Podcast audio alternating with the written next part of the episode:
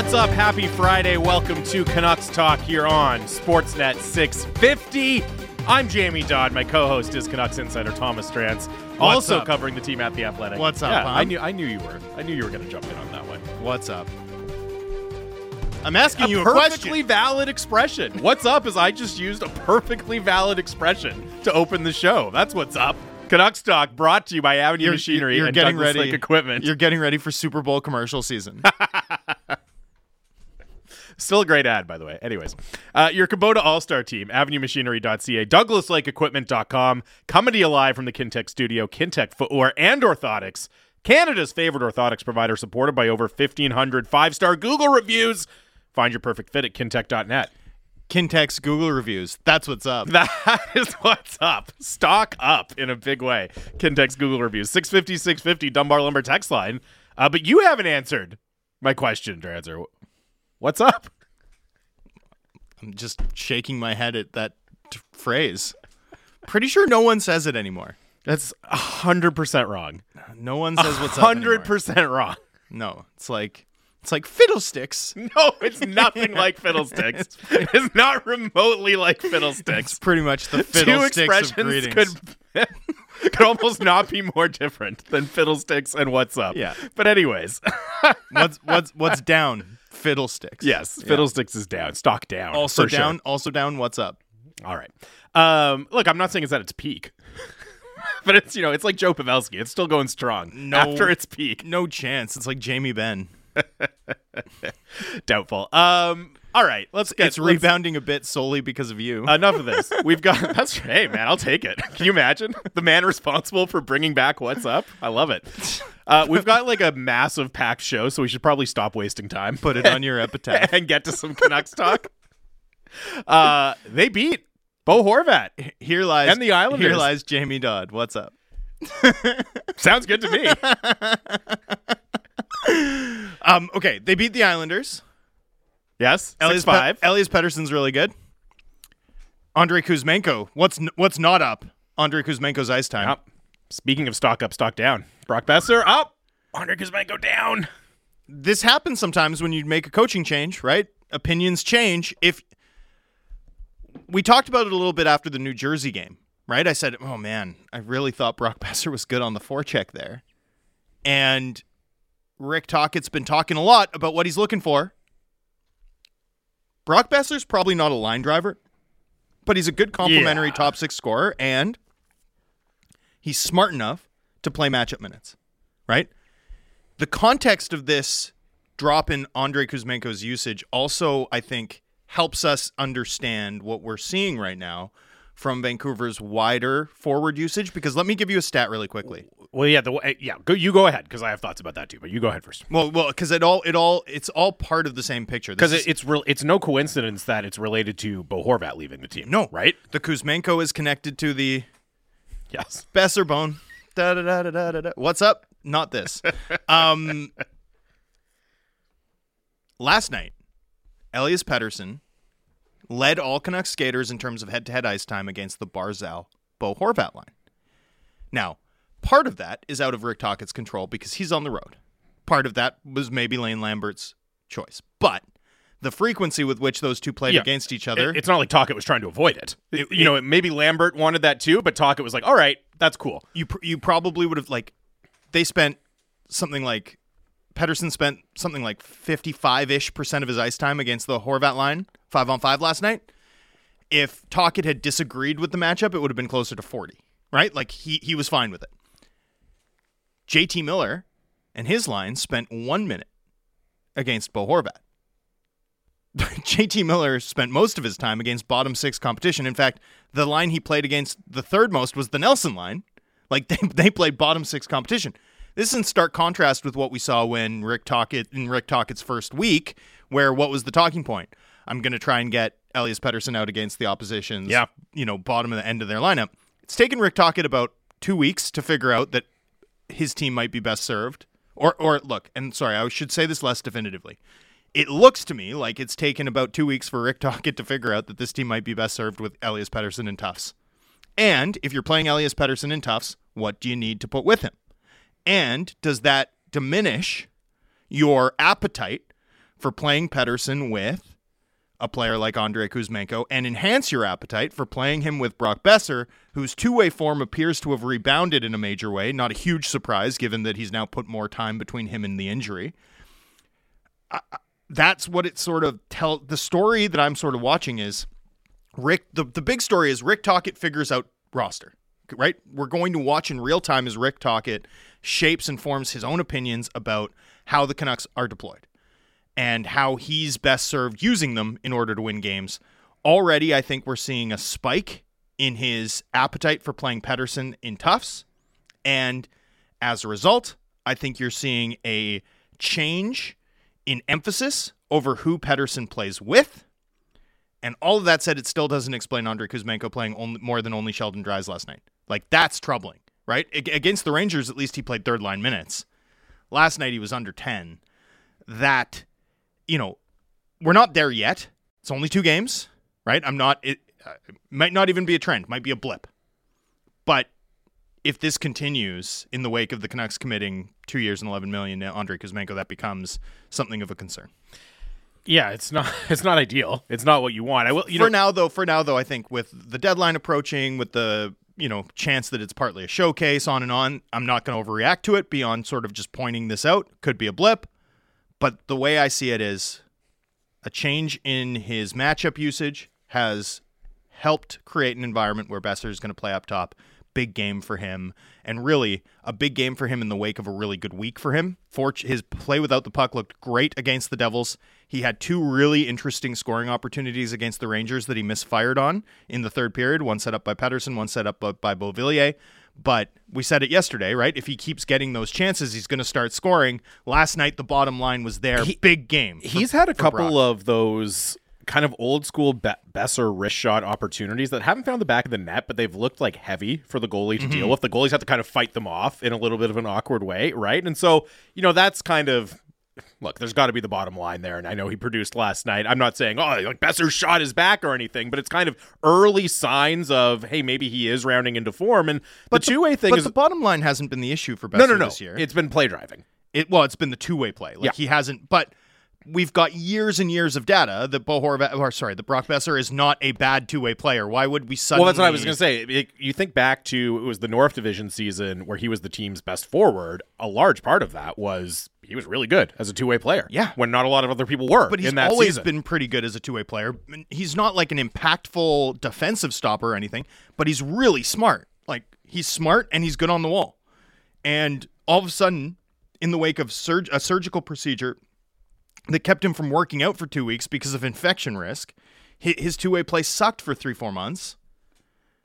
It's too long. I mean, I'm not going to defend that level of permissiveness defensively beyond just saying we shouldn't just expect that to be who he is because he was that for a short blip of time. How many times have we seen a player look like a lot more than they are for a 3-4? I mean, there were there was what, 2-3 months there in the 20 19 2020 season where people were like Jake Virtanen playoff performer. Guy got cut by a second division Swiss team this week. Um you know we saw Elias Pettersson struggle last season for 4 months. He's a, he's unbelievable. And he was again last well night. the Pettersson thing is a big part of it too right? Like I think we, we got to get to I mean we haven't even talked about Pettersson. He was phenomenal last night. He was you look at what story. he's doing 5 on 5 scoring around the NHL overall scoring now well, and now around the NHL and now in toughs and now, like, he won. He won a matchup against that Barzal Horvat line. That's that looks really good. looks incredible. And I do think when, when we're talking about Kuzmenko and Boeser, you know, not that it's all related to Pettersson, but it's no coincidence that Brock Boeser starts to play with Elias Pettersson, and all of a sudden he starts to have really good results. And Kuzmenko goes away from Elias Pettersson and you're not noticing him as much. Like we have to start factoring in the Pettersson factor to whoever he is playing with or not playing with. Just like we would, not to the same degree, but just like you would with Connor McDavid. Like guess what? Somebody goes up and plays with Connor McDavid, yeah, they're going to score. Somebody goes up and plays with Elias Pettersson, they're going to score. That has to be a part of the conversation. Not, not to mention the power play one ice time thing. You know, yeah. and how I mean, how many times have we said it? Or how many times did I say it before they committed to Kuzmenko, right? Like the Canucks have buttered their own bread here. You know, and and I mean, it's too soon. I'm not going to dunk on saying like two games of Kuzmenko not playing a ton sort of shows that if you simply prioritized giving those plum opportunities to the guy you've already signed and whose value you're committed to trying to rebuild in, in the wake of a compromise deal. Um, that like, man, that's that's my concern here, and and it does feel like we saw that play out in real time this week. Um, I'm again, I'm not being definitive about this. There's a lot of season, a lot of road left to run, but uh, but you know, this is this is what it this is what that would look like based on the conversations we were having three weeks ago, and man, that that just upsets me. Like I'm getting I'm getting tired of these cautionary tales playing out not not like over the long haul, but right away. No? No, I mean it is. It's like literally. Well, Kuzmenko's playing well, but he's playing with Elias Pettersson, and you know, and then he goes away from Pettersson and Boeser's with him. It's like, wow, Boeser's playing really well. Oh, yeah, I tweeted the Canucks schedule in March and April last night, and someone had mentioned it was in my mentions, and they were like, "Well, you don't know. The Canucks are one of the most unpredictable teams in the league." And I'm like, "What's unpredictable about this team? They're getting a new coach bump, and they're winning games again." Because they were never they never should have been in the company of San Jose and and those teams, right? Like San Jose, Montreal, Philly. It was big, by the way, that uh, Detroit and Philly won last night as well. So no, no harm, no foul for the Canucks picking Well, up the win, picking up the comeback. San Jose win. lost. Yeah, San Jose lost. So that's that is huge. That's the one that matters because the Canucks are, you know, the bottom 5 is the place to be because that's how you can lose a lottery and still get a top 5 Ju- pick. just like you were talking about, you know, risk mitigation uh, with Aiden McDonough. Like I'm focused on risk mitigation with them moving up the standings. That's my focus, not moving down. Yeah. Well, So- no, I mean, I don't I don't Yeah. anyway, they they are they are definitely going to pick outside the top 6, I think. And without yeah. a lottery win. Without a lottery win, they're going to need a lottery win to pick in the top 5. They're going to be like seven or eight. I think is Yep, what I I, think would- that's- what I would guess. I think that's based right good. now. Hey, Yeah. one one other thing, no, not just no harm, no foul. They helped themselves by Good beating point. the Islanders. that's a good point. right? If you're going to win a game down the stretch, it's a good one to win. your highest upside, the, it's the, the Islanders pick protections is an interesting one for me because y- y- your best outcome is obviously it deferring and then the Islanders bottoming out next season, but. There's a real chance that the Islanders are better next year too. 100%. So you're, you're you you also take a pretty big risk, and if they're worse, the difference in the quality of the like I think the most likely good, like the best, not okay. Obviously, best is well, the best outcome is- year, right. the best outcome is first But overall if you kind of weight yeah. the combination of best and most likely, I think it's you pick 14. like 14 this year, That would be which great. I think is also highly likely. I think could- there's a really good chance of that. you could get Cam Allen at 14. sure, I'm going to pretend like I know who that is. wow, Cam Allen at 14. six foot one, super f- fast skating right-handed defenseman in the OHL. Sounds good. He's Sounds sick. good to me. Sign me up. Uh, you know what? He's not sick, but he's really good. I, I like that prospect a lot. But yeah, like I think that's not obviously not the best case scenario, but something pretty close to it, and also one of the most likely scenarios. So that's good. You could get Cam Allen. huh? Stop the presses. Gonna be on the head. Drance says Canucks could get Cam Allen at 14, going viral on Twitter.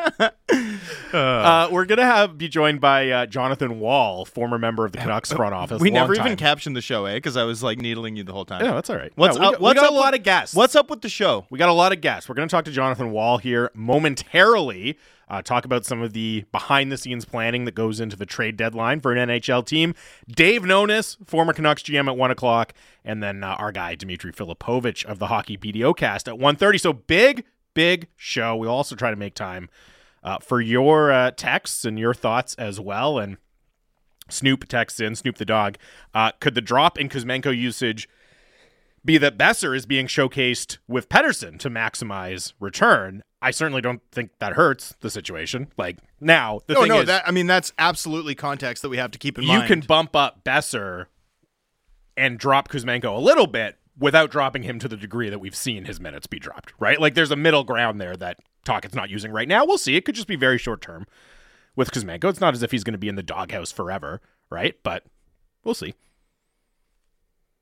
uh, there's a lot there's a lot at play. We'll we'll ask John Wall about it too because the coach change usage change dynamic is always a fascinating one.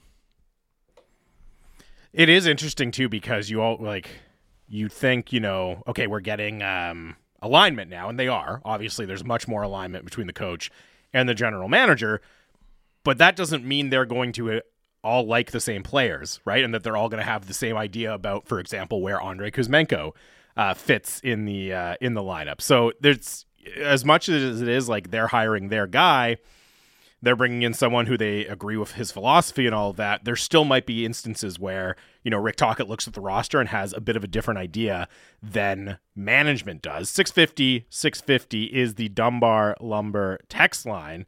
Uh, you can get your thoughts in as well. Uh, Mike Mike brought up uh, Jesse Puljujarvi as an exception to the uh, anyone can score with McDavid rule, a name we might get into later in the show as well. But now, very pleased to be joined, as I mentioned, by Jonathan Wall, longtime former member of the Canucks front office. Always a pleasure to have him on the show. Jonathan, thanks very much for doing this. How are you? Uh, my pleasure. Glad to be here. I'm doing great. Uh, beautiful day in the sunny Okanagan here today. Yeah, it was. Uh, I'm trying to remember. I think it was nice here too when I came in. I've already forgot, but I think it was pretty sunny. But I'm glad to hear it's sunny in the Okanagan. So yeah. we are we are three days or three three days, three weeks away from the NHL trade dead, trade deadline right now, uh, Jonathan. And you know, from your perspective, and I know you were very focused on the salary cap uh, when you were working with the Canucks. What does planning for the trade deadline mean from a salary cap perspective for teams? Well, I mean, it, it sort of depends where you're at and what your plan is. If you're looking to you know, to add players, it changes versus maybe move, looking to move players off. But I think ultimately your main goal right now is to to sort of try to have as much flexibility as you can um, whether it's having players that are waiver exempt or you know having a real good sense on your injury timelines and stuff like that. It's just trying to make sure you have all your all your ducks in a row so you have the most flexibility uh, possible as you come to the deadline. John, will you explain to our listeners the difference between being above and below the line and how much attention that gets from NHL hockey operations departments, but specifically those engaged with the cap principally uh, at this time of year? Yeah, I mean, I think it, you know, um, I used to use that term. I think uh, Lawrence was, you know, we were one of the first people that sort of looked at it that way. And basically, you draw a line with your players at the NHL level versus your players at the AHL level. And, uh, you know, when they're below the line in the American Hockey League, for example, they're not counting on your cap unless they're you know over the the, the minimum there, and um, it just changes your flexibility in terms of being able to acquire players at the deadline. If you have a number of players that can be dropped below the line and come off your cap, it may allow you to take on a player um, before going into LTI or before doing something else. Uh, it also changes their eligibility after the deadline regarding the, the recall rule and their eligibility for the American League playoffs.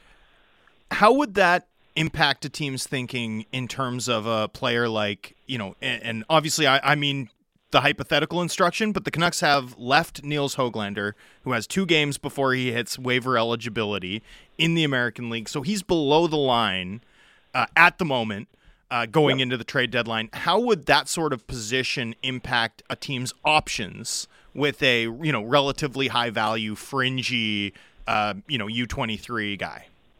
Well, I think for the on the Canucks standpoint, it obviously if they recalled him and he became waiver eligible, his cap space would not be able to be to be removed from their cap in the event they wanted to take on a, a salary at the deadline. So they would lose that flexibility. And for another team looking to acquire him, the the fact that he wouldn't count on their cap may be a really good draw for a team to want to acquire him below the line so he doesn't count on their cap. They can sort some stuff out as they move towards the playoffs and then could potentially recall him using one of their recalls at that point with a little more flexibility above the line and and then get to use him either at the end of the regular season or in the playoffs. So it definitely gives extra flexibility for a player like Hoglander for the Canucks or for a team looking to acquire him. How difficult is it? I'm sure there are situations where one decision, you know, perhaps perhaps to leave a player in the AHL might be really advantageous from a salary cap perspective, but there might also be pressure to get them into the lineup. Maybe it's better for the development to help the team at the NHL level. What what does that process look like as a front office kind of working through when there's two things that you want to accomplish that are kind of mutually exclusive from each other?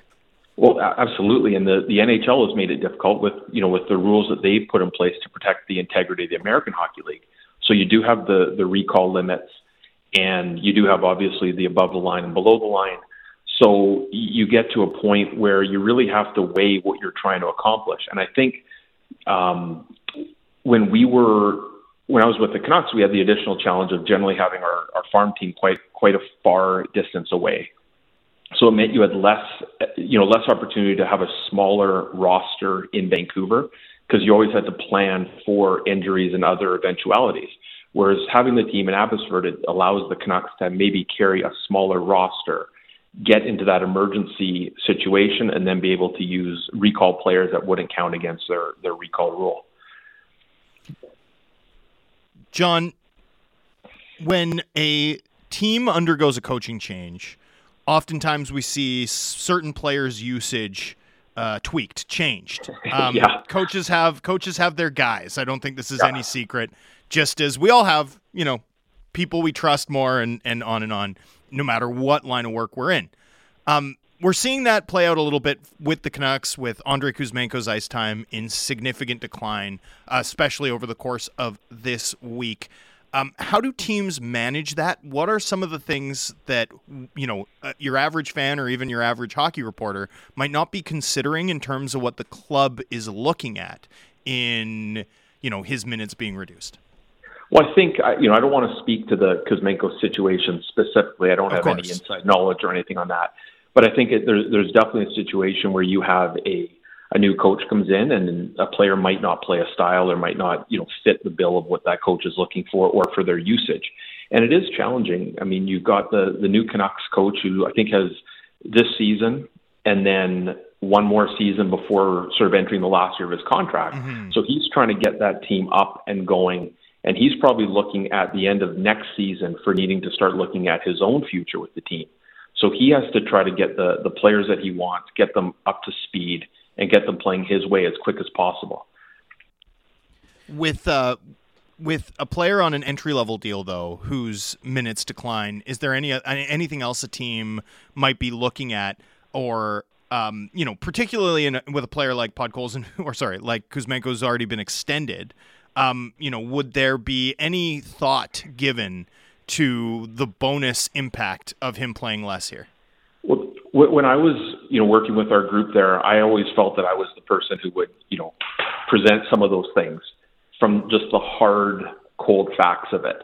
And uh, I think there, when we're looking at um, LTI, the challenge with LTI is people sometimes look at it as this magic sort of bullet to allow you to to escape any of your responsibilities and stuff. But in reality, it is really hard to get out of LTI you you generally overspend, then you're incurring potentially bonus overages, which go against your cap next year.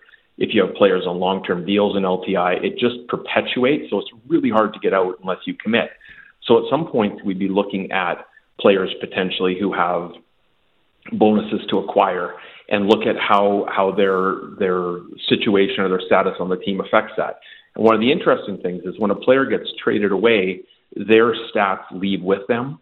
So, for example, if a player had a, an ice time bonus for being, say, top six on the team, if you trade a player like a Bo Horvat away, all of a sudden that top top line minutes is gone, and everyone else potentially shifts upwards. So you might find if a team is is is moving a lot of veteran players, they may find some of these rookies end up near the top of those of those bonus charts and end up incurring bonuses. John, one of the things that's become, I mean, it's always been important, but especially now with the flat cap lingering as it has, the the issue of cap space at the deadline has become so front and center to the point where even dealing a player like Bo Horvat ended up being a cap neutral move this year for the Canucks between retaining and uh, taking back Anthony Beauvillier as well how has the the value and the perspective of cap space that teams around the league have how has that evolved in the in the time you were you know entering into the league to to now? I mean if you if you look at the fact that you know the majority of the teams in the league are either right up against it are an lti or have very little space i don't know that it, it really has evolved maybe as much as the media would like it to. I think you know looking at the situation now having cap space is a huge asset and might be one of the biggest trade assets you can have as you get towards a deadline. Uh, there are a number of, of players on pretty much any team, I would say. I bet you every team's got two or three players that you could probably have for free. If you have the cap space, you could have those players for free. And they may not be terrible contracts, they might not be terrible players, they might be serviceable players that could play minutes on your team. But having that cap space is a huge asset uh, as teams plan and try to move forward here. As you mentioned, kind of we in the media, we often like to say like, "Hey, team has a little bit of cap space." Even the Canucks right now with their LTI space, you know, take on a bad deal and potentially get Right. get paid to do it. It sounds Yeah. really simple in theory. That's why we like to talk about it, as you said. How difficult is it to sell, you know, within hockey operations, but also upwards to ownership and move like that? Well, it's challenging. I mean, you're you're you're asking you know ownership to take on uh, financial liability potentially, and you're also you know maybe sending a message to your team or or or to staff on the team that again are looking to get extensions or looking to you know plan their their situation moving forward. So it, it is it is attractive, but it does take a commitment from the entirety of an organization, from ownership on down, to say we're going to make this plan. We're going to have a plan, whether it's a two-year or three-year plan, and this is what we're going to do in that time. And as I said, getting out of LTI sometimes requires a concerted effort over time to start divesting um, liabilities and get yourself out of LTI so you can actually start to accrue cap space and you're not starting behind the eight ball every season. John, all of that said, if you're a team positioned like the Canucks are, where you, where you actually have four million in LTI space at the moment, or just over, and the ability to carve out more with another player, um, you know, almost you can almost hit eight million with Tanner Pearson also done for the season. How big an asset can that be at the deadline, and how difficult is it to wedge yourself into the market as a problem-solving sort of clearinghouse for rival clubs? Well, I think that position, Thomas, has been established. I think teams have done that in the past. So I, I think that's not really a foreign concept as much. I think with the availability of this information, I think teams know who has money and who has availability. When we would get towards a deadline, we would have a, a spreadsheet that we would we would make up, and it would have, you know, it would have 12 or 14 columns across for each team, and it would list their cap space and who's on LTI and what they're looking for, what their assets are, their draft picks, uh, their top prospects, and we would sort of have a, you know, I kind of likened it to when you see an NFL coach on the sideline with his play sheet. That was sort of the, the the sheet that I created, which would be sort of this this large sheet that you would have every single team in the league, you know, and and all of their elements that that might be in play at the deadline, where you could really look at it and try to target. Okay, you know, we're looking for teams maybe with excess first round picks who has the picks, who has cap space, who has injuries. Um, you know, you're seeing what's going on in Las Vegas right now, and I'm sure teams who have goalies uh, potentially that they want to move are targeting uh, the Vegas team right now as maybe they're a, a team that's looking for a goalie. So you try to get all that information laid out. I like to do it on on one page where I had it all in front of me and like I said, I, I, in, in my mind, I wanted to create that sort of that. This is my play calling sheet, which allowed us to have all that information in front of us. Jonathan, that's great insight. We really appreciate it. Uh, enjoy the rest of the sunny day in the Okanagan. Hopefully, we'll chat again soon. Yeah, thank you. Thank you, guys. Have a great day. That is Jonathan Wall, of course, a longtime former member of the Canucks front office, and with a uh, a great deal of insight into the salary cap and how it impacts what teams want to do, what they're able to do at the trade deadline. Uh, 650, 650 is the Dunbar Lumber text line. Went a little long there in the first segment to fit Jonathan Wall in. We will take a break now, talk more about uh, the game last night, some of the interesting, notable things to come out of it. We'll read some of your texts as well. It is Canucks Talk here on Sportsnet 650. Catch up on what happened in Vancouver sports with Halford and Brough in the morning. Be sure to subscribe and download the show on Apple, Spotify, or wherever you get your podcasts. Welcome back to Canucks Talk here on Sportsnet 650. Jamie Dodd, Thomas Drance, live from the Kintec studio. 650 650 is the Dunbar Lumber text line. Dunbar Lumber with three stores to serve you in Ladner on Bridge Street or Dunbar Lumber Express at Ladner Center or Arbutus in Vancouver online at dunbarlumber.com. Sportsnet 650 has teamed up with the Clayton Public House in Surrey to bring you the big football party on Super Sunday, February 12th, hosted by our very own Randeep Janda. Reserve your table now at theclaytonpub.com. We'll have tailgate and drink specials plus prizing throughout the day. Kickoff is at 3:30. The Clayton Public House. Good food, good people, good times. Uh, you mentioned uh, that if the Canucks are picking, say, 14th, they might be able to get Cam Allen as the the right-handed defenseman. Uh, you brought up Did I get the name wrong? No. Okay, well, good. I don't know. I haven't Googled him or anything, so it's entirely possible. I don't know who he is. He Uh, sounds like a Revolutionary War founding father. yeah, a little Yeah, bit. no, I, I nailed it. Cam Allen. but um, Golf Storm, immediately our inbox started filling up with like four or five people texting in. the Swede. Yeah. Well, hold on. Hold on. What about David Reinbacher? So our listeners are, are, are clearly already in that familiar Canucks fan mode of, oh, it's February, it's March. I better start really cramming on the draft at this point. So, I mean, I don't. I'm not, again. I'm. I I know the name David Reinbacher. I do not have like strong David Reinbacher opinions. Uh, but we're gonna have to. Uh, we're gonna have to get on the draft prep train at some point here. We're gonna have to catch up with our listeners. I mean, people just like the right-handed guy. Yeah. As opposed, I think that's pretty much go down the list of like, you know, like I know uh, our guy Bukala had his big draft rankings at Sportsnet up, his top 40 recently, and, you know, basically just go down the list. Like, oh, there's a right handed defenseman. By the way, he had Andrew Cristall at like sixth, I think. Bukala. Yeah. Yeah, I mean Andrew. That's a big rise for him. Cristall. So it's Cristall, by the way. Sorry. He's not. He's not fancy champagne. That'd be good, though. yeah. Um.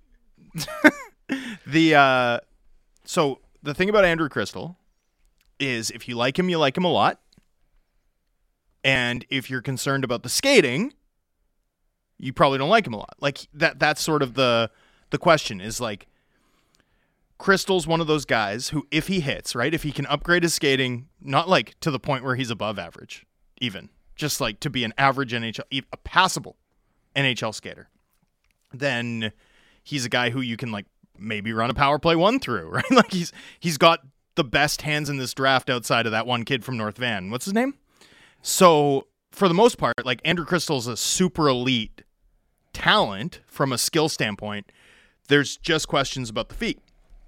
So if you believe that you can fix the feet, you're going to value him as a top 10 player. And that's why, you know, teams are going to be looking at him as like a guy who could fall, but he probably won't fall that far. Well, if everyone's like, ooh, I hope he falls to me, there's a good chance he's not going to fall to you because everyone else is thinking that. Which we've seen in a in a lot of drafts the last few years. Like there was, you know, well, Kent Johnson might fall to the Kent Johnson by the time the draft draft day rolled around, there was no chance KJ was falling. Um likewise, uh Denton Mateychuk, remember Yeah. Was my guy last Yep. last draft. There was, you know, some thought maybe he'll be available in the 20s. Nope. 12 off the board before the Canucks picked even. Right? Like how, how many times was I like they shouldn't pass on this guy and they never got the chance. So, you know, it's going to be interesting, but but I think I think a lot of the Vancouver kids, the kids that I've been like really Yeah. pounding the table about, I think a lot of them have the sorts of fans where you're going like well, if anything, they seem to be risers. No, more than anything, right? Like, like- Cristall has risen. well Benson like- too. Yeah, I don't I like So, someone asked me um you, do you know that a guy under the under the height of five nine out of the CHL hasn't been drafted in the first round since Yamamoto? Wow. So it's Wow. like it's pretty rare that a player like ben, with Benson's profile goes in the top 10 and yet you know you think about like how many teams would like a do-over on their first round picks in Brayden Point's draft year. How many teams would like a do-over on their third round pick Nikita Tryamkin ahead Yep. of Brayden Point? um so you know, you you sort of look through but Benson's another guy who I think you know could be available at 8. Nope. Uh, I, I really don't think he will be. I even look at the defensemen, uh, Molendyk and Dragisevich, right, rising from where they were, and we'll see how how Oh, that- how much that ends going up. going but- into the going into that CHL top prospects game, I thought there was a chance that Molendyk was like a third rounder. yeah, No chance. yeah, no, it's not happening now. It, well, and we saw it with Fraser Minten last year too. Uh, I, you know, I thought there was a chance the Canucks might look at him in the third round. Gone off the board at 37. Right? I mean, the the West is churning out a ton of good good players, and they're rising for a reason. Uh, this text comes in as we're just kicking around draft stuff here. Is this a draft where they should move the Islanders pick? Uh, and I think he means trade down, accumu- accumulate maybe a late first and another pick. Is there that big a difference on the talent? Trading down, especially like when you're the Canucks and you're going to have, you're already going to have a top 10 pick.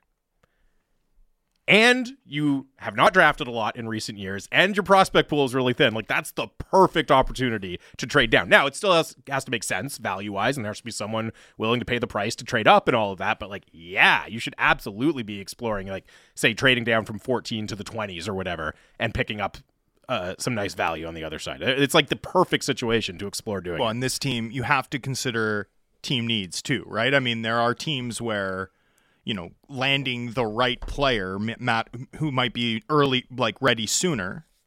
You know, like here, here's the the example I like to use is the 2019 NHL draft, where the Canucks were in talks with Arizona about trading down, right? And if you go look at that draft history, you'll see that the Arizona Coyotes ultimately made the deal with Philadelphia, and it was basically a mirror image deal. They wanted that Soderstrom kid, the the Swedish defenseman. The Canucks uh, were sitting at ten. The Flyers, I think, were eleven or twelve, and there were there were two good picks. Now the Canucks kept kept the pick and drafted Podkolzin. Uh, if they traded down, they were sort of most I think Newhook would have been the top of their list, but they were also considering Peyton Krebs, like to the point where there was discussions like, can we draft a kid who's on crutches in our home t- in in our home barn, or is that like what are the optics like, right? So I mean, serious enough consideration that there were conversations about the PR aspect of it. Um, if the Canucks do that trade, you end up with Newhook and and, and Samuel Fagemo out of L.A. now now an L.A. prospect who's like fine, like he's like a fringy, you know, n- not even a Podkolzin or or sorry, not even a Hoglander quality prospect, but like, so you'd you'd have come out of that draft with an extra body. Does that matter, or would you rather have the more unique player in Podkolzin? Like Podkolzin hits, he's a big power forward who's almost impossible to find, whereas Newhook is you know a middle six guy, not dime a dozen, but a far more common player type, even if he does stick at center. Um, you know, it, it's it's tough to know. Like for the Canucks at in at that point, I don't think they made the wrong call because Podkolzin had a direct path to being on your roster faster, mm. right? And and the team at, at that point was looking at like they made the JT Miller trade the next day. They were looking at you know like the Pettersson Hughes ELC windows and like being a team on the rise. And I don't think it's necessarily an error to not have made that trade. The Canucks right now though, like what's the marginal value in a player who's 5% better than another player when you can also have another asset. You know, when you can increase your surface area, your probability of getting a hit that actually changes the traje- trajectory of this franchise. This team's need for value is so great that I think if they were able to aggressively trade down and say they go into the draft with, you know, what what they're they're poised to have eight picks this this class because they lost their seventh, I think. Yeah, I believe so. I think, I think the Coyotes hold their seventh from the the cherry on trade. top. Yeah, truly. Yeah, they don't have their seventh. So right now they have. Let's say the Islanders won uh, transfers, they would have seven picks right now. So you figure you add if the Islanders won. If the Islanders won, okay, transfers, so, you figure add another one with Schenn maybe. So oh, maybe because so, they also don't have their fifth rounder because they traded it for Ethan Bear. Right. So they don't have a fifth and they don't have a seventh. Okay, so they have extra fourth, potentially an extra first right now. I think if you're able to come out, like say say you add, let's say they add two more, and go in with nine. I think if you can come out with eleven players, that's what you're that's what you're talking about. In fact, to me, given where this team's positioned, eleven picks would be kind of the bare minimum. I think any less is a problem. Truly, like this is the worst prospect, one of the worst pros- bottom five prospect system in hockey, even having added Aatu Räty. Like that's really problematic. They need volume. They need they volume. need volume in a big way. And the Desperately. good the good thing is you're set up now again because of the fact that you're going to have a top 10 pick and I like got nervous you were going to give like a golf claps credit no, no, for, no. like their drafting record or something. No, no. Um, I was don't be like, worry. I was going to be like, "Oh no. I don't want to get mad today." You have the so you're going to have at least one really premium pick and we can say, well, it should not as premium as it should be, whatever. But you're still going to have a really good pick in the top 10. You've got the other first round pick. You are in a position depending on how you manage it to kind of thread the needle and add some really impressive quality at the top end and flesh out the quantity uh, of your prospect pool as well, which is huge for the Canucks. And that's not even getting beyond getting into what they what can they do from that perspective for next year as well. And I know you're not as high on the 2024 draft class, and people in general aren't as high on it, but it's not a one year thing where they need to add volume. No. You know what I mean? Like that that needs to be the theme for this year, for next year, probably the year after as well, where you're really trying to go hard on adding a ton of guys over a two or three year span. And then you sort of start to separate, okay, and see who's who's hitting, who's progressing, who looks like they can help you. Uh, and then you have more assets to actually deal with and build up your NHL team. But I think in the near future, it's, it's get as many picks as you can, take as many shots as you can, because like as I just much- don't think they're people talk about their way. drafting record, but it's not their like. You can obviously have a problem with some of the players they've drafted, but the biggest thing is they haven't made picks in the first or second rounds. Well- That's by far the biggest deal with the prospect pool. And their drafting rec there's three there's three decent years in there, 2017 through 2019. Mm-hmm. It's the rest of it, it that's not good. And it's the work since then. But even but from 2020 through 2022, they've also been missing so many premium picks. Uh, like they they've have- had. they have, but they're like That's the biggest thing. uh, it's not the I'm not saying it excuses the drafting record, but if you Sorry, it is obviously the biggest thing. You know how I'm a volume guy. you, You, know I agree with you. Yeah, like if you cut in half the picks you're making in the first two rounds, you're you you have to be one of the gr- best drafting teams ever to, Sure. to make up for But that. But we're also still living in a world where like the Canucks did um and uh, no hindsight. This is zero hindsight stuff. This is stuff go search my Twitter feed on the day of. Is that going to be the new like trigger word for you? Well, it always has been. We've spent 10 years of this being like that's hindsight. No. Um Ur- Jurmo over Sordiff. Sta- um, passing on Stankoven to take Klimovich. Passing on uh, that Ludwig Jansen kid to take. He's a right-handed defenseman, starred for Sweden at the U20s. To take the um, that Gardner guy who's you know sub point per game in the USHL. Although Mm-hmm. the video bros love his work. He's like a big, really skilled guy. The video, bros. Well, the, the the video scouts like Daniel G. You know Daniel G. I do, yeah. Yeah, Daniel G. loves him, but you know, um, I can't get too excited about a draft plus one sub point per game season in the USHL. So, anyway, yeah, I mean, I think there's also been some tough work, and that's not to like I'm not judging Le- Lekkerimäki yet, right? Or No, or no. Or you know, the Elias Pettersson looks like a good hit, although there's also some really high upside guys that went after that. So whatever. I mean, too early, too early on 2021, but I think there's real signs that the Canucks have struggled massively since the draft or the amateur department was reshuffled pretty significantly after Brackett's departure, and Yeah. actually before Brackett's departure. I'm not making I'm not making excuses for the for the drafting record, but the Brackett example is a good one, right? Because um do you see the Scott Wild? Wheeler had do you see the Wild one. were number one? Right. And a lot of people are saying, like, oh, well, Judd Brackett did it. Look at the number of picks they've made recently. Like, Totally. they've made so many picks. And that's the key. It's like, and again, there's sometimes But also look at that, look at those defensemen. Like it's not that they're even early guys. Like if you go pull up their draft history and and compare it to like Team Canada camp invites or Team Canada U twenty, like you know they're getting guys late that end up competing for the U twenty team. Like they're it's unbelievable. well, I mean, uh, Like sometimes like a this player like a Daemon Hunt, who's like the Right. Wild's fourth best defensive prospect, and would be getting so much buzz if he were a Canucks pick. And I, I don't think he was like, I don't think he was in the first sixty picks that year.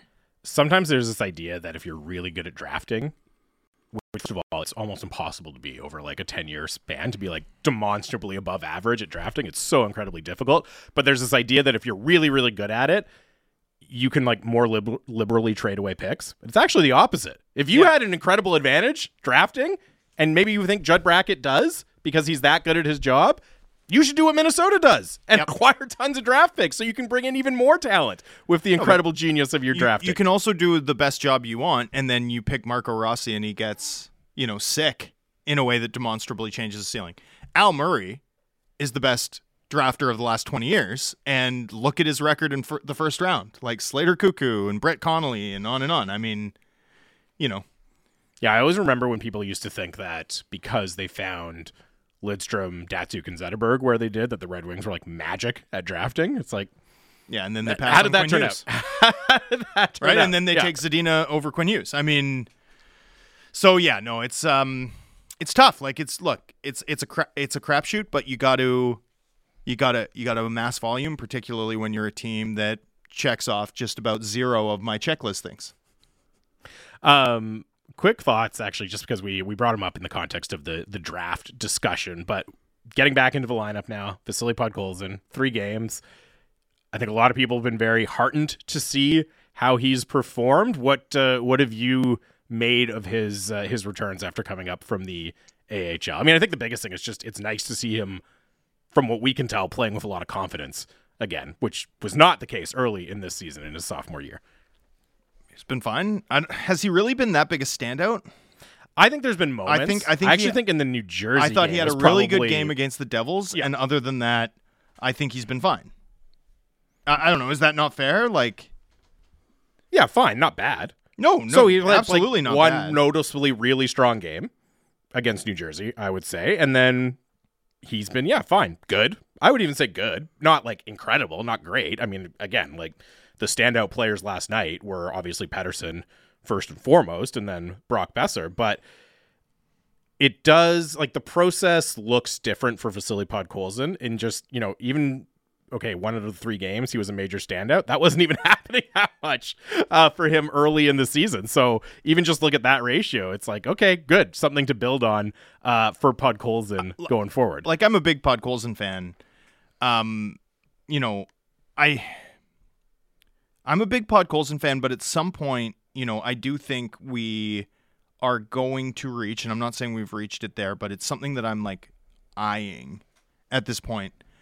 Um, we're we're going to come up to a point where, you know, you're going to need to see more bottom line production from him. You know, I mean, we're we're now talking about a 21 year old player, so obviously still young, obviously still a ton of time yet, but played a bunch of games in the AHL, and the production wasn't leap off the page, right? 28 games with Abbotsford, 18 points uh, at the age of 21. That's decent. That's decent, but it's not above that like sort of classic 0.6 0.7 bar that I that I kind of use to judge 21 through 23 year old players for for top 9 upside in the American League. Um you know, I know the tools are loud at the NHL like his shot is amazing, but he's approaching his 100th game played. He'll he'll hit it and and we're at 30 points, right? And so, you know, I've liked his game a lot. And I don't want to take anything away from that. I still think he can be a super unique piece, but I also think that we need to be mindful of the fact that like his skills where I think he can be a really big difference maker is not as an offensive piece fundamentally. Like I think it can be as a two-way guy. One thing I've liked the most about him actually is that he's been used a little bit on the penalty kill. They're starting to get him more reps in a pen- penalty killing spot. And when you combine sort of the pace, the size, the work rate, which is the best part about Podkolzin, right? He's got that high end work rate. And I think that's shone through here. Um, you know, that becomes a pretty interesting package, but as as sort of a middle six guy. Like at some point, I think we need to see a little bit more offensively if we're going to look at him as a guy with like star potential. And and I think the performance over the course of this season has sort of dented my confidence that we're going there. I still think he can maybe be like a second line press type, still a super unique profile. I still love the work rate and and you know his game. Um, but you know, I want to see more of those New, New Jersey Devils game. It's it's not like he's stacked three of those games on top of one another. yeah, For me, that's the next step. he's right? kind of had one, which it kind of felt like he started to do down the stretch last year. A little Oh bit, yeah, right? Oh yeah. Well, after coming out of last season, I was like, oh my goodness, could they have a affordable Zach Hyman on there? I mean, the the way that I was talking about him last year, I'm just saying overall, and including his AHL stint, I don't know that I've seen progression, and that's fine. Progression's not always linear. We may yet get there, considering his toolkit. I'm just not. Um, I'm not ready. I think in a lot of fronts to do the like Canucks redemption arcs down this like this season was so miserable. This team underperformed so significantly. Their competitive engine was misfiring so regularly that like I know there's appetite after what a three two and one record under Rick Tocchet for people to be like they're learning to play with structure. They're playing with identity. JT Miller, what a great game at center. And it's like how do you how do you possibly have the appetite for this? Like how do you how do you possibly have the appetite for like the redemption of this team two weeks into Rick Tocchet's tenure? Like I've liked the start that Tocchet's made. I'm not taking away anything from that. I thought JT Miller had a pretty good game, a pretty good game yesterday against bottom six competition. Vasily Podkolzin's had a nice week since returning, but it's like this is all the start of something, maybe. but it's not like it's been glowing or dramatic. It doesn't obscure all that we've seen, all of the issues, all of this team's flaws. And I, I saw you point out on Twitter they've allowed 14 goals in their last three games. This is still a team that has only, at one point this season, and we're what, 50 games in now? Surrendered two goals or fewer in consecutive games. Like I, I mean, how low, how how faint does this praise have to be? How low does this bar have to go? I will tell you, we have to go right now. We Okay. have to take a break. Sorry, enough, sorry to interrupt, but we No, got a no break because we got Dave Nonis on the other side, former Canucks general were you, manager. Were you like trying to signal me to?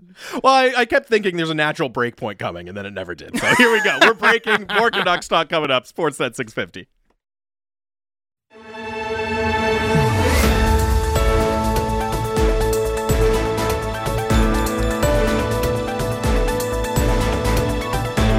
Welcome back to Canucks Talk Sportsnet 650. Jamie Dodd, Thomas Drance. Canucks Talk brought to you by Avenue Machinery and Douglas Lake Equipment, your Kubota All Star team. AvenueMachinery.ca, DouglasLakeEquipment.com. We are coming to you live from the Kintec studio. Kintec Footwear and Orthotics, Canada's favorite orthotics provider, supported by over 1,500 five star Google reviews. Find your perfect fit at kintec.net.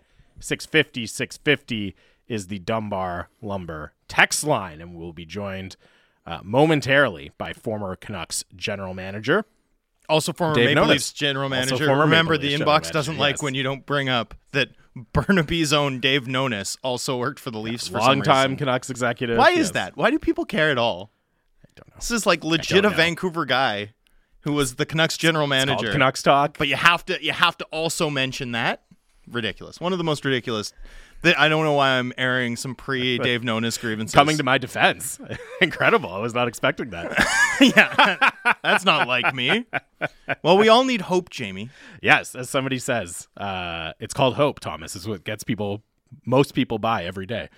I should try it. You should. You should try it. Well, no, I. Well, you can be hopeful. There's Like, a lot of ways that, like, there's a lot of things I would love to be hopeful about. It's, I, I just, I need to see it before I pretend it's there. Uh, we'll we'll pick that up that conversation later. But now joining us on the line, he is uh, former Canucks general manager, former Maple Leafs general manager, longtime executive in the NHL. Uh, you hear him here regularly on the show. Dave Nonis. Dave, thanks as always for doing this. How are you?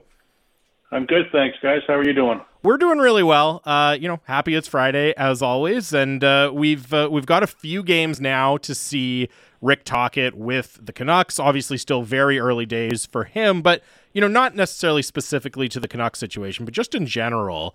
In your experience, when a new coach comes in in the middle of the season, how long does it take for them to really kind of mold the team into something resembling their identity? Well, I think it, regardless of when they come in, it, it can take some time depending on on the style of play that they they want to employ. You know, we- we've seen some coaches come in this year and have immediate impacts uh, where the team didn't miss a beat. You, know, you look at you know, obviously Boston. You know, you could look at Winnipeg and Dallas, where they they kind of kicked off right away. But when you look at uh, Florida, um, you know, they changed not just some personnel, but they changed how they they wanted to play and they're just now starting to turn into a team that you know looks like they have a chance to you know make the playoffs, and if they do get in, do some damage. So it took them a long time, you know, bec- mostly because of the style of play that they wanted to employ was vastly different than they were playing last year. Dave, it's interesting because we often see a new coach bump, and and we're seeing a mini version of that in Vancouver with a three two and one record. Uh, you know, nothing to write home about, but much better than what the Canucks had done in the first forty five games, and yet. You know, there's only been three practices. There's not a lot of systematic changes. Oh, why is it that in midseason you often get that sort of short term adrenaline burst, even before some of the changes that ultimately a coach will put in place are, are fully installed? Well, part of it is what you just said. I mean, the players do get a boost right away. You know, some of them are are looking for a better opportunity that they think they can have a uh, you know a better chance of increasing their ice time or their pr- production with the new coach. They want to prove themselves. I think change in general uh, does you know does generate some so, uh, some level of uh, increased effort. I- I don't think it's something they think about. I think it just happens. you, know, you see if, when a player gets traded, it, it, whether or not he produces to your level of expectations. Often they have a couple, two or three games where you notice that their energy level is much higher. So I think part of it is is there the energy levels higher. The players, you know, they they want to prove to the coaching staff that they belong, that they can be part of the future. Um, and I, you know, I think that uh, even though it has been a short time, yeah, I think when the coaches come in, I, I'm I'm sure that uh, Rick Tocchet hasn't dramatically changed things right away. I think he'll probably try to ease things over the course of the rest of the season. But some of the changes he's put in, I think, is probably a bit invigorating for the players, and, and uh, you know, I think that that's one of the reasons why you're seeing a, a little bit of a bounce back. When you're an executive of a team that you know you know is not making the playoffs, but you've still got a 30 game stretch and perhaps a new coach behind the bench. Like, wh- wh- what do you look for? What do you hope to see from your players? How useful can these 30 games be as a measuring stick? Or alternatively, is it something you have to be kind of careful about, not reading too much into it given the stakes? Probably a little bit of both. I mean, the next 30 games for a team like like Vancouver is going to be really twofold. It's going to be a, it's going to be a time to audition for some of these players. It's not just about the rest of the season. It's about how do they fit in there going forward. Are they part of the future? Do they do they will they and do they thrive under Rick Tocchet's leadership and coaching style? So for them, it's going to be a bit of a of an audition, and the, the coaches and management are going to are going to take that into account. They're going to be watching, see how these players, how they you know they rebound and how they react to the changes that the coaching staff's going to put in. Uh, the you know second part of of that is from the coaching standpoint um, and the management standpoint, you want to see which players are going to embrace the style that you're going to play. What kind of growth do you get over the next 30 games? You know, are the young players going to continue to improve? Are the special teams going to, you know, get better, particularly the penalty killing? Those are the things that they're going to look at. It's not really going to be about wins and losses for for teams that are out of the playoffs that uh, are, you know, going into the next last 30 games of the season. It's going to be a, about measuring what you have and what you think you have going forward. One of the other things we, we often see with a new coach is, you know, certain players will move up the lineup and take on a bigger role, and other guys will uh, will fall out of favor a little bit. From a management perspective, how much can it does it change your your view and maybe your plans for the future of a player when they either start having a lot more success and playing a bigger role uh, with a new coach, or the opposite? Maybe they're they're not quite enjoying the responsibility that they did previously. Well, you know, I, I always spoke to the coaching staff pretty much every day just to get their thoughts on how things were going. I gave them my thoughts. I'm sure that's going on, you know, in Vancouver. You're trying to see where where players fit, which roles that they might be able to embrace. Uh, you don't. I don't think you're ever telling the coach who to play. I want to, you know, I want to see these two, but you're having conversations to try to figure out what you might have in, in terms of, you know, line combinations of of D pairs uh, going forward. So they're definitely doing that right now. You know, there's a lot of there's a lot of evaluation going on. You know, there's going to be a lot of teaching going on, but the evaluation is going to be significant because if you know, obviously they've made the statement that they want to change the way the team is put together. They made a big step, you know, with the, the Horvat deal, um, and I, you know, I think that they're going to look and see what they have and what other changes they feel is going to make the team better going forward. So there's a, there's a lot of evaluation that's going to happen. You know, and I think people expect well the new coach came in. Let's see if this thing turns around immediately.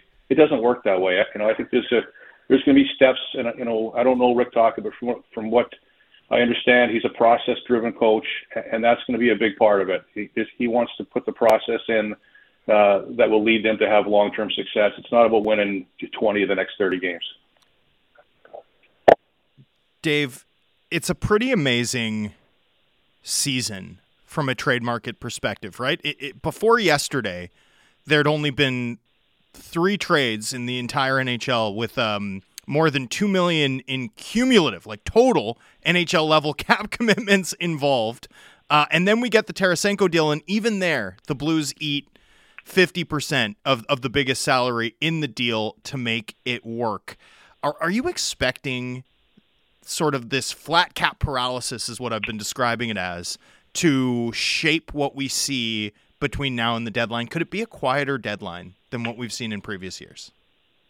Um, I don't think it'll be quieter, but I, I do think what you mentioned is going to be the norm. Uh, I think eating salary is the way deals are to get done. There's just not enough cap space around the league for for teams to take on full salaries, particularly on you know for players that that make a significant amount of money. So you know teams that haven't used up all their retentions, you know they're probably if, if they're sellers, they're going to be using them all up if they're going to be moving some players. So I think that's the way deals are going to get done. The the thing that's different this year that I you know I didn't really expect is the deals getting done this far ahead of the deadline, mm. and I think that you know what what's happening there is teams are are putting their players out, sellers are putting their players out.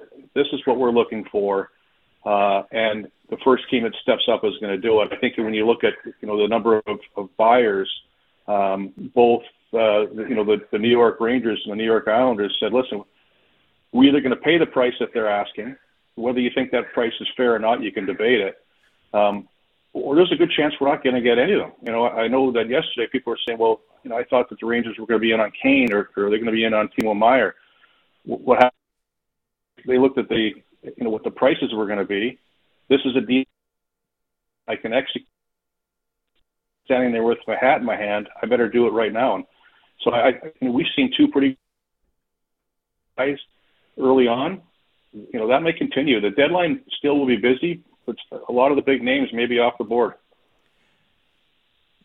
Dave, it's interesting in the media how there's this rush to declare winners and losers after every trade. Uh, you're familiar with this. We do it. We have no shame. Uh, we're happy to do it. It's the job. That's what fans want. They want to declare an instant winner and an instant loser. And yet, the dynamic at the deadline is so interesting to me because there's really only one team that's going to win the cup that's going to look back at making a win now move and be able to say like hey that paid off it feels like the you're, you're pretty safe to declare most of the sellers winners and yet that's kind of not a fair way of of analyzing it. How, how do you think about this? How did you think about it when you were an executive?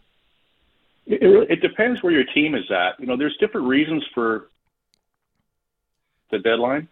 Uh, I look at you know Seattle or New Jersey, for example. New Jersey's you know they're they're I think they're in the playoffs given where they sit right now. They're playing very well despite having Hughes injury, but they've been out for a long time. So if, if they were to spend some capital to make sure they get in and maybe win around, uh, that puts a lot of faith back into the marketplace. It puts a lot of faith back into your your players.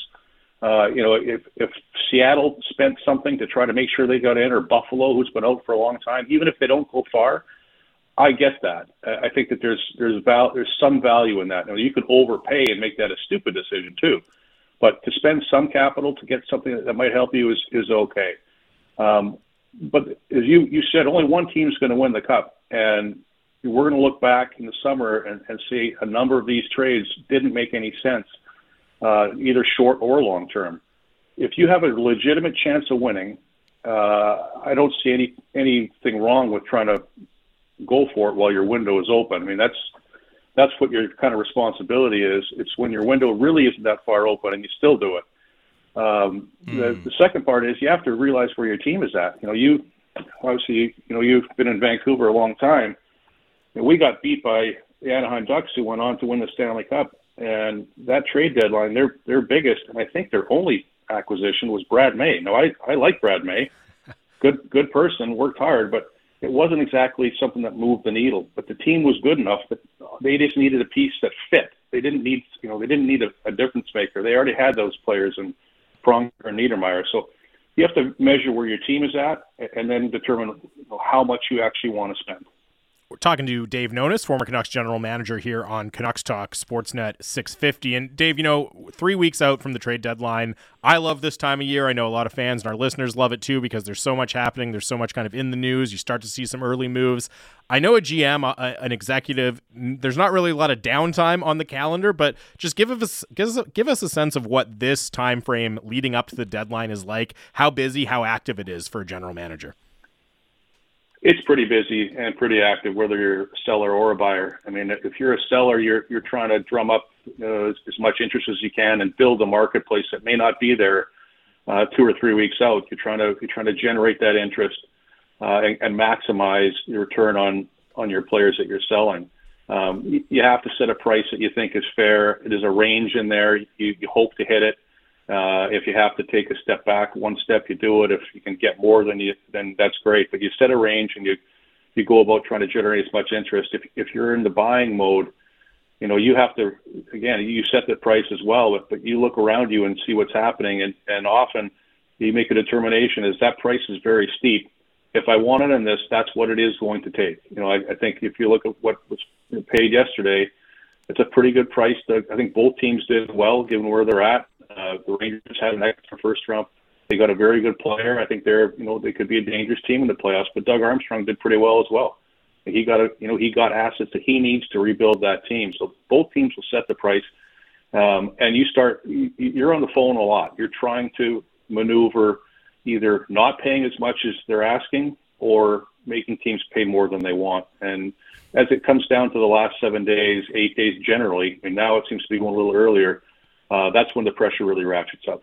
You know, we had a listener text in, Dave, that, that wanted us to ask you how long it typically takes for a deal to come together, kind of from first contact between two teams where a player's name comes up to, you know, actually consummating and finalizing the deal. And, you know, I guess I would also add to that, what what's the kind of what's what's the factor that can push a team to decide, okay, we've been having these discussions, now we're ready to step up and actually get serious and make this deal?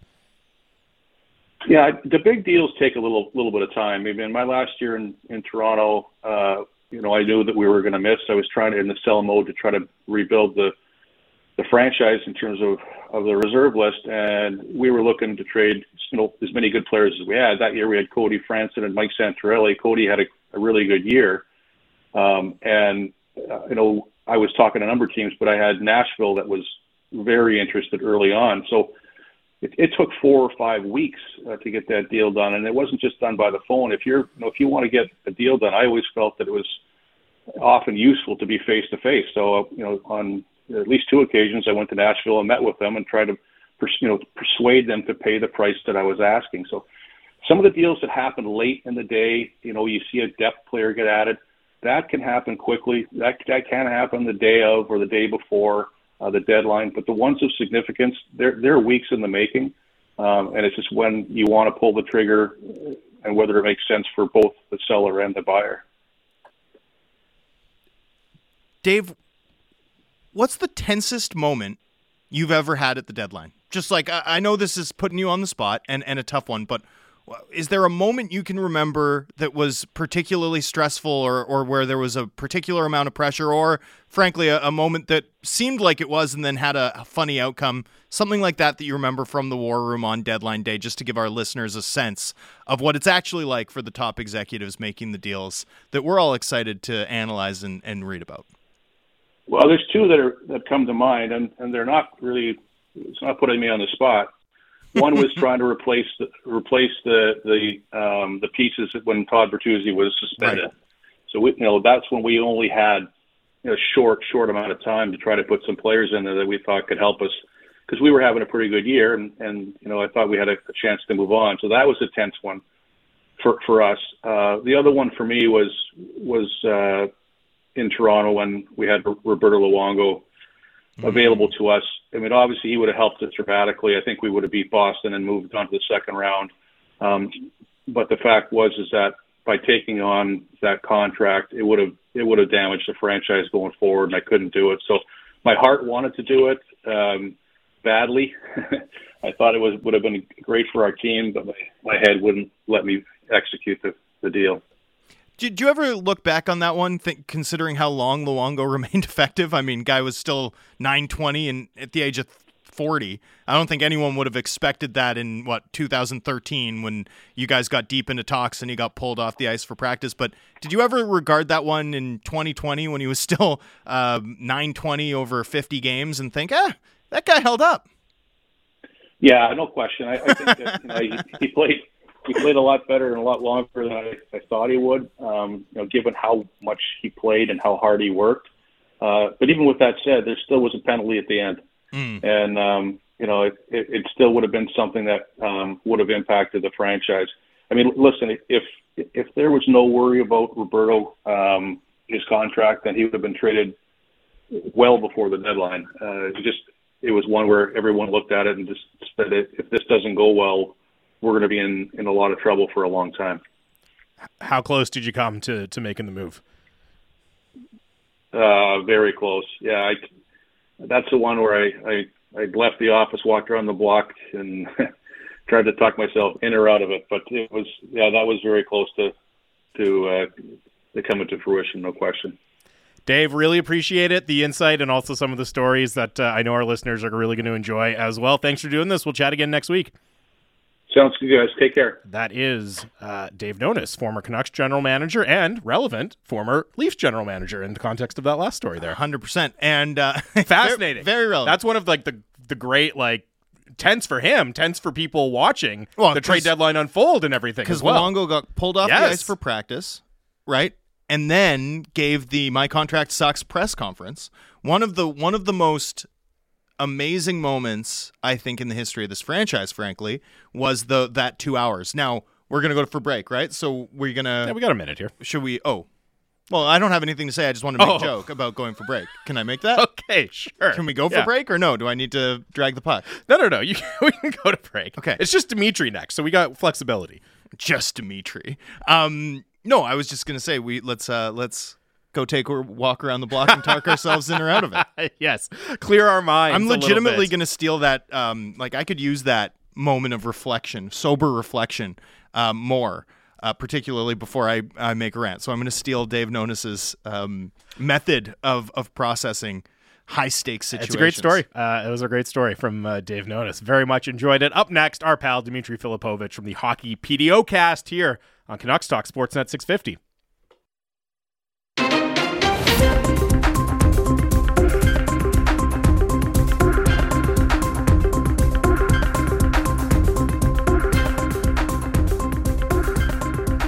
Welcome back to Canucks Talk here on Sportsnet 650. It's Jamie Dodd it's Thomas Drance. It's the final segment of the week. Always a thrill. We're live from the Kintec studio, and joining us in studio, as usual, our pal from the Hockey PDO cast, Dimitri Filipovic. Dimitri, what's going on, man?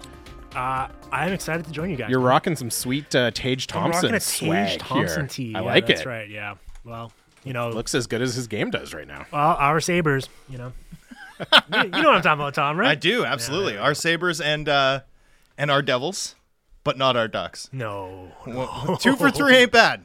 Two for three ain't I don't know. I think the Ducks count as like negative two, not just negative one. in Yeah, they're really They're bad. Really, really, They're- really bad. You know what? The Ducks though are the new. I'm going to pick them to be way better next year team, and it's going to take them three years to get there, and then I'm going to declare victory as if I wasn't wrong four times about it. Or you'll do the thing where it's like, I'm done with the Ducks. I'm not going to predict them to improve this year, and then they'll improve that year. You know what I mean? People will finally be like, I'm not getting fooled again, and then that's the year that they go on this. You know what though? I feel like the way up for NHL teams involves this. Like, th- remember the Carolina Hurricanes did this for years, Yep. where it was like the Carolina Hurricanes are going to be good this year, and then they weren't year after year. They, they had like a five year stretch where they were like the designated team that that was true about. Then the Devils did it Jersey, over the yeah. last three years, and I think the Ducks are next.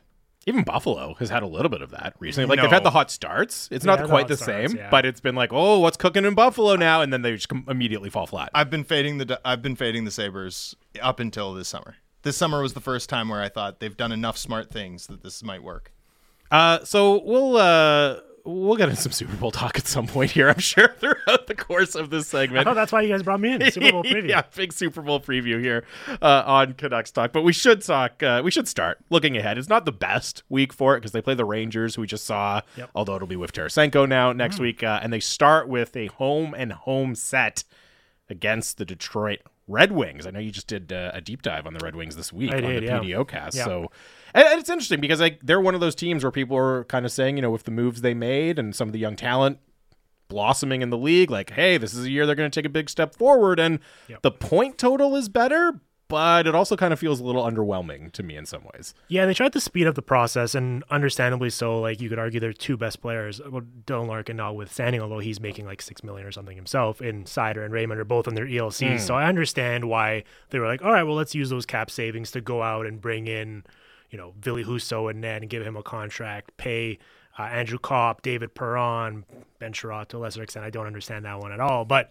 Uh, it, it makes sense that they were like, all right, let's try to build a competitive environment. Let's have a better sense of what we have here and take advantage of this. So I don't mind that at all. But it's a kind of like a cautionary tale in terms of trying to put the cart before the Well, it ties in a little bit to right? what we were just talking about, Yeah. right? We always think these teams Yeah. are on the cusp, and like I think you could point to Ottawa as another team, right? Like, oh, Ottawa, look what, look out, they won the summer, and it's actually tougher than that. I mean, how difficult is it, not just for us, but for like Steve Yzerman to really exactly uh, lock down when the team is ready to take that next step? really tough, and especially in that Atlantic Division, right? I think people thought that the, the Bruins might take a bit of a step back this year, and they Yes. obviously clearly haven't. The Lightning and the Leafs are really good. If it, it's interesting because this would be the year to make that leap, you'd think, right? Because the Panthers have taken a big step mm. back. The Senators have similarly disappointed in terms of the offseason hype they had. And so there has been a bit of an opening there, and still the Red Wings haven't really been able to, to take advantage of that. So I don't know. It's it's a better team than last year, but I think based on how much they spent to accomplish it, I think it's fair to be a bit disappointed by the results. with so has Moritz Seider, in your view, built on what he accomplished last year, particularly in his minutes away from Ben Chiarot? in his minutes away from that was a great ending. I'm not gonna lie, you had me in the first half there.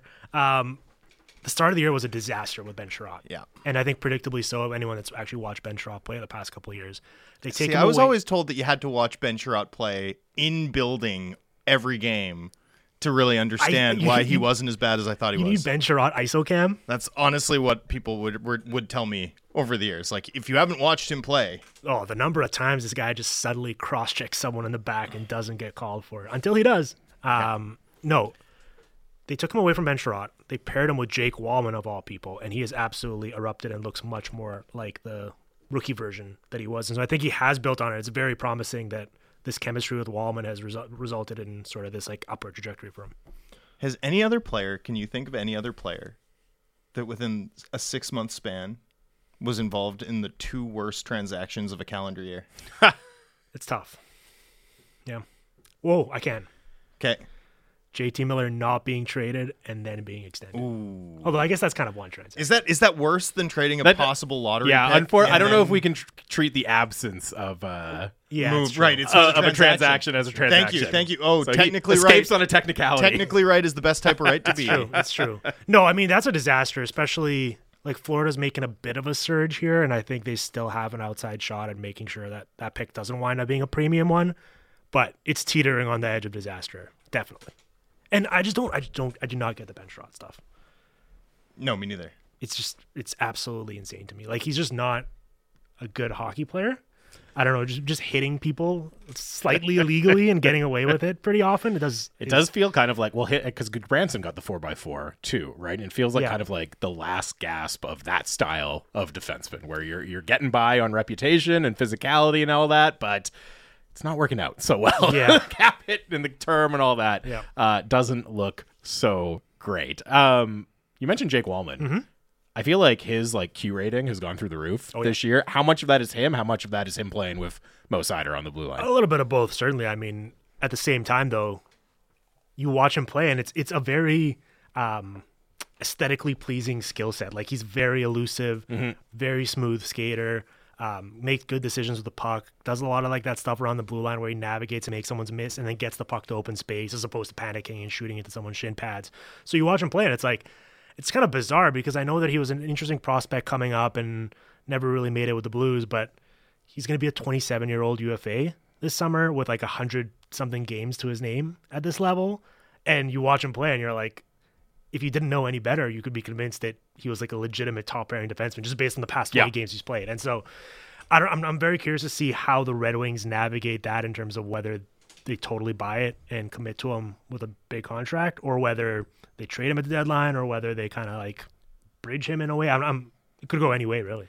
What do they do with Dylan Larkin? Yeah. Because they made all these moves to try to get better. There's talk, you know, we know Yzerman really tough negotiators, sets his price, doesn't want to go over it. So theoretically, there's a possibility they could trade him. But it just mm-hmm. seems they're in a really tough spot because if you trade him, you've got such a massive hole at the top of your lineup for a team that was supposedly done being bad and wanted to try to compete for the playoffs. I don't know how you replace that, and yet. I don't know if they're going to meet his asking price either for what it's going to take to get him signed. Yeah, it would definitely represent a step back for them if they certainly if they lost him for nothing in free agency Yeah. this summer. But even if they traded him for futures, it's it would be a bit of a strange development. I mean, he's like a Michigan guy. He he's like telegraphing very clearly. If I was his agent, I'd be like, "Can you like pipe Tone down it down a little, bit, bit here, about how much you love it. don't like it's okay. There's other states, there's other teams. You don't, you know, you don't have to keep talking about how you're from Michigan. But he clearly wants to be there. Tom's been on this one since the beginning. Like, I, like you were at the start of the season, you were like, I don't know, watch for this because if I know Steve Yzerman, he's gonna like draw a very hard line here and then be comfortable taking this to like the final day. The basically, absolute. Well, he's gonna wait him out, right? Like, that's what he does. Yeah. And I mean, the the key. So let me do my Steve Yzerman spiel actually, because I had a rant yesterday, Jamie, about how I'm dogmatic about going long on second contracts. Mm-hmm. And someone pointed out the Tampa Bay Lightning. Now, this is an example that I've used a million times. The Tampa Bay Lightning have effectively created their own internal version of restricted free agency that lasts six years in a world where the lines are blurring between second contracts and UFA. And so the way that they did it though is crucial because it's almost irreplicable and it's why I don't cite it as a model. But they waited out Steve Stamkos. There was only one leak that was even remotely like close to approximating anything and it was like a Bob McKenzie thing that was like neither side will talk but I think this and it was hmm. somewhat close to it. So it's like the most respected guy got something small and that was it throughout the entire process. they let Steve Stamkos go to Toronto and meet with like the CEO of Canadian Tire and the mayor of Toronto. They like they were willing to go that far. yeah, And then ultimately Steven Stamkos, off put by the pitch. Sorry, Lou. Came back and, and signed Yeah. with them for a, a deal that was at the time like well below market, right? Like nine and a half million times eight, he probably makes an extra 10 million at least if he goes to anywhere else. And two days later, Hedman's done. And from then on, they had this weapon that they used to grind down everybody. Kucherov signs the bridge. And and they, it's not just that they sign the bridge, they also get extended for max term the day they become eligible. It takes a lot of cojones to let your best player get that far down the road. Mm-hmm. But Yzerman's done it before. And I, I, I mean, I, I told you early in the year, and I, I mean, I think he'll do it again.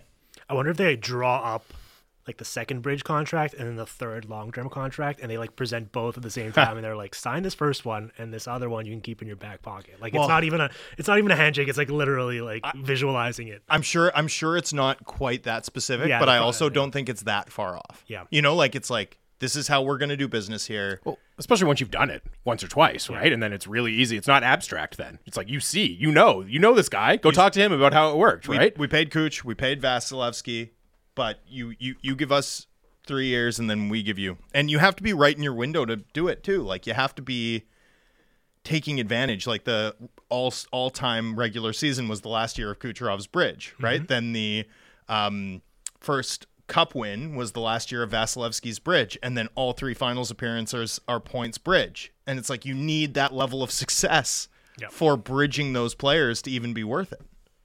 You also like I, I I'm I understand optically it kind of looks bad like that you're you're haggling over a couple hundred thousand dollars per year with your captain, but I think as much as I like Dylan Larkin as a player, if you're gonna compete for a Stanley Cup, he probably will not be your best skater, right? Right. And so at some point you do have to draw a hard line in the sense that like you can't be like, well, because we like him and he's from Michigan, we're Yeah. gonna give him nine point five per.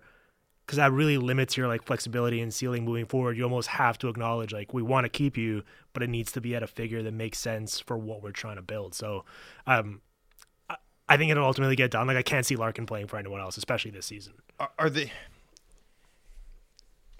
Detroit doesn't really have a blue chip player coming other than Edvinsson, I guess. Edvinsson, yeah. But Edvinsson's a big defensive defenseman.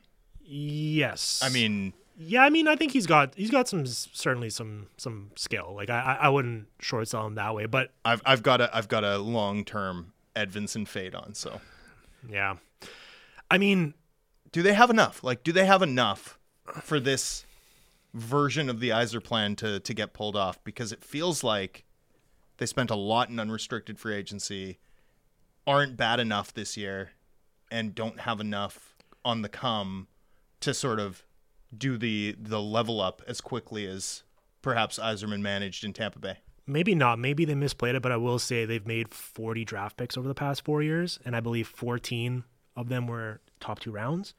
And that's how you execute a rebuild. Like I think that that that is a model to replicate if you're like look if you're like the Canucks for example, right? Where Just pulling a team out of thin air. yeah, I don't know where you know a, a team that could use a game plan like that. Like it, it ultimately is pretty easy to tear everything down and strip everything bare, and then it's much tougher to build it back up in a smart way. So we're kind of seeing some of those challenges in Detroit. But when Yzerman came in, I mean, what Kenny Holland left behind was Yeah. absolutely barren, right? And what they did is a fantastic job of leveraging all the available cap space they had. Like remember they took on the last year of mm-hmm. Marc Staal's deal, got a free second round pick for it.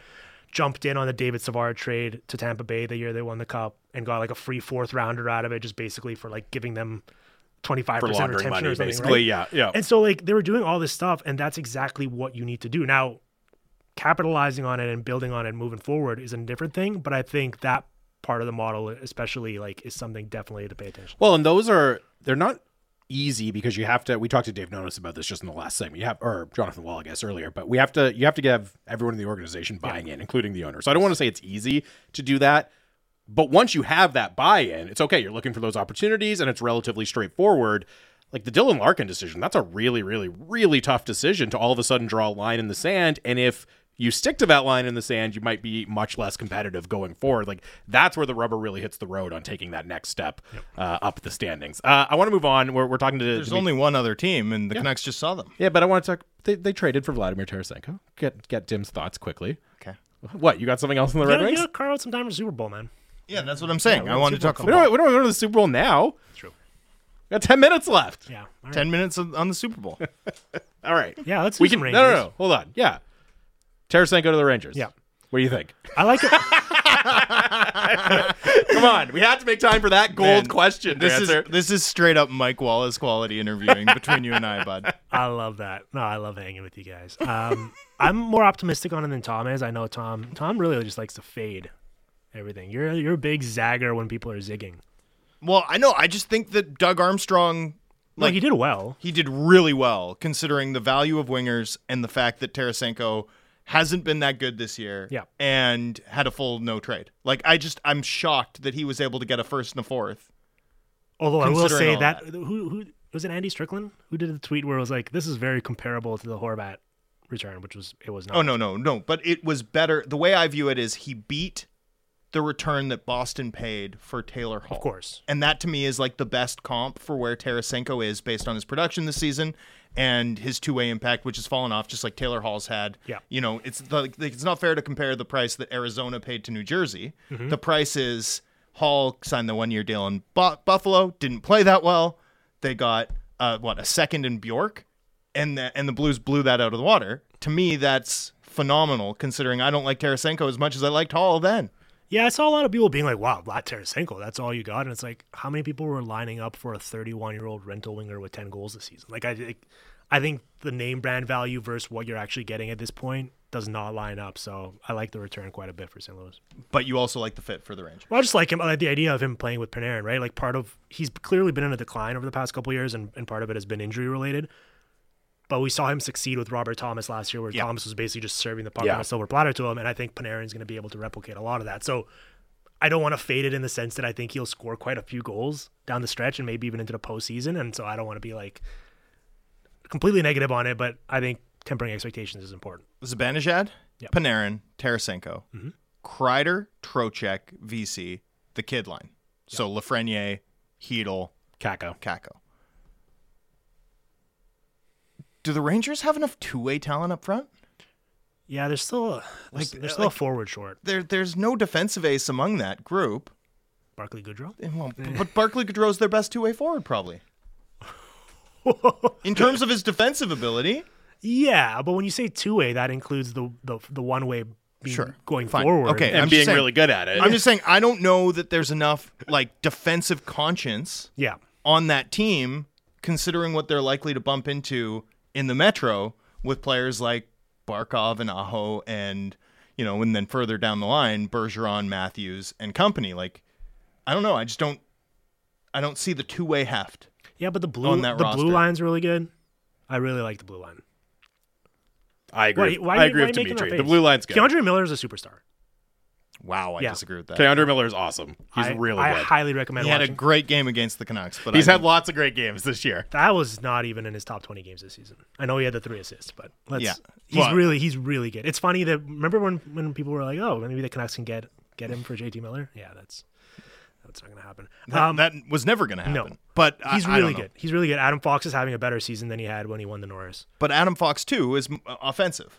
I understand, but what I'm saying is they're one of the best counter attacking teams in the league, right? So I, I think being bad defensively isn't necessarily a disaster when you have Igor Shesterkin in net, as long as you can hold up just a little bit. Every time they get the puck, they're going to get a scoring chance out of their way. I've got I, second year in a row. I am readying my big time New York Rangers No, fade. I think they're the better playoffs. this year than they were last year. I think so too. Yeah. But that's they made the Eastern. You saying the Eastern Conference finalist is better than last year? People are going to be like, he thinks they're a contender. well, I think they're going to beat Carolina in round two again, probably. Yeah, no, I'll. I, Actually, I no, will- I, I think they'll probably lose to the Devils in round one. So yeah, I mean, I, I I think the Devils are materially better, and I think the Carolina Hurricanes are materially better. All right, we're going to do our Super Bowl MVP draft here. And we should note, we drafted Super Bowl teams to win the Super Bowl a little while ago And ago. I'm eliminated. Drance is already eliminated. So I so that, as a I've, result, I've got the Chiefs. Dim has the Eagles. So as a result, I pick third. yes. and also like you know i had the niners it i i, I was heavy on the niners that sunday but they ended up down to a running back taking snaps like whatever i, I don't feel Just like I, saying. I don't feel like i just blew the saying. draft i got lu- unlucky I'll, I'll start it off. Uh, I will take Patrick Mahomes first overall to be Super Bowl MVP. and and for our friends at play now sports i will tell everyone plus 125 Ah, see, like I feel like I just have to take Jalen Hurts here a second. You definitely do. Bad value. I really wish I could trade it for third and fourth. plus 130 so You want to trade? Hmm? You want to trade? no chance No. Okay.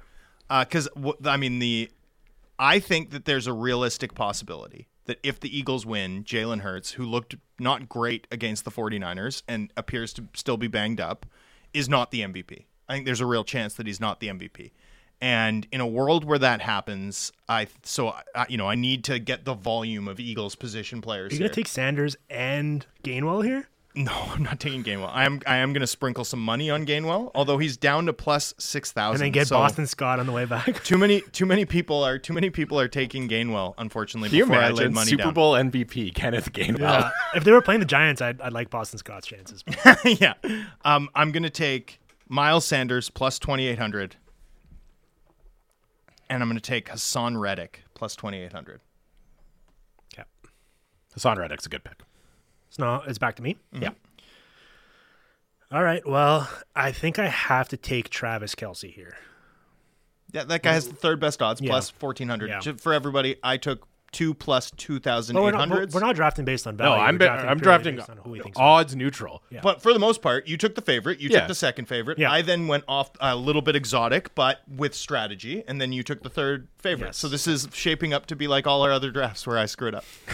yes, where you outthink yourself. uh, you took Kelce. I'm going to take uh, AJ Brown. Yeah. I just he's really good, and as you said, Fourth best Hurts odds. might Good not job. get the respect that some of some of the uh, other guys do. So it's me again. So I'll take AJ Brown. This is where it gets tricky. I'm going to go way off the board. I'm going to take Darius Slay Oh, um, I hate that pick. because I don't like any of the other picks. But if he gets turnover, makes a big play, defensive touchdown, picks off Mahomes, something like that, puts himself in the running. Really bad. I guess. Where I already had a bunch of good picks stockpiled, so I could afford to be a little off the board on that one. Fair enough. All right, I'll go uh, Devonta Smith. Yeah, that's the right pick. And so I close this out with one last pick. I think I've got to go Chris Jones. That's a good pick. Yeah, I like that. So like I'm hedging a little bit. I've got the Eagle. I need the Eagles to win and not Hurts to get it. And then I'm going to take a Chiefs. I'm, I've also now hedged. I've also got the Chiefs win. A crazy low scoring defensive battle game script will pay off Chris Jones. The Kelce pick was a bad pick by me because I just see no way that Kelce wins. That's not credited to Mahomes. exactly. If the, I think I think there's no way Mahomes He'd have to have like he'd have to have like. win. I agree with you. Right? Actually, unless unless they win nine six with Chris Jones having Yeah. two sacks. Right. You know, like. But honestly, at, at, after last I don't know year, if Kelce has like 14 catches. Then I think you're getting, you know what I mean. Then I you're just- getting into the area where I could see it. I just don't believe that a defensive lineman after last year when Aaron Donald was not the Super Bowl MVP, despite one of the great individual games I've ever seen. Yeah. I don't really believe that a defensive lineman, and so I've picked two of them. I was gonna say you're the one who picked Chris Jones. yeah, and I've got the and I've got like, Reddick and too. here's why it doesn't make any edge. sense to pick him. No, but I mean, if they win a nine-six game, right, then Yeah. I th- at least that's a possibility. But I think Kelce would have to, how many how how much YAC would Kelce have to rack up to win MVP? yeah, a lot. But he's really good at YAC. He would have to score like all of their touchdowns. It, it, no, it has to be like ten, at least ten plus catches and two touchdowns. He's the best. Which at, he's the best at yak since Yukon Cornelius. No, what? I have no idea what that means. He had yaks. Did he? I think so. I don't think so. He must have. Then you're gonna. He must have. living, right. living that far north as a claymation figure, you definitely have yaks. Definitely have yaks. Dom is frantically telling me to get off the air, so I'm going to do that. Have a great weekend, everyone. Enjoy the Super Bowl. It's Canucks Talk, Sportsnet 650.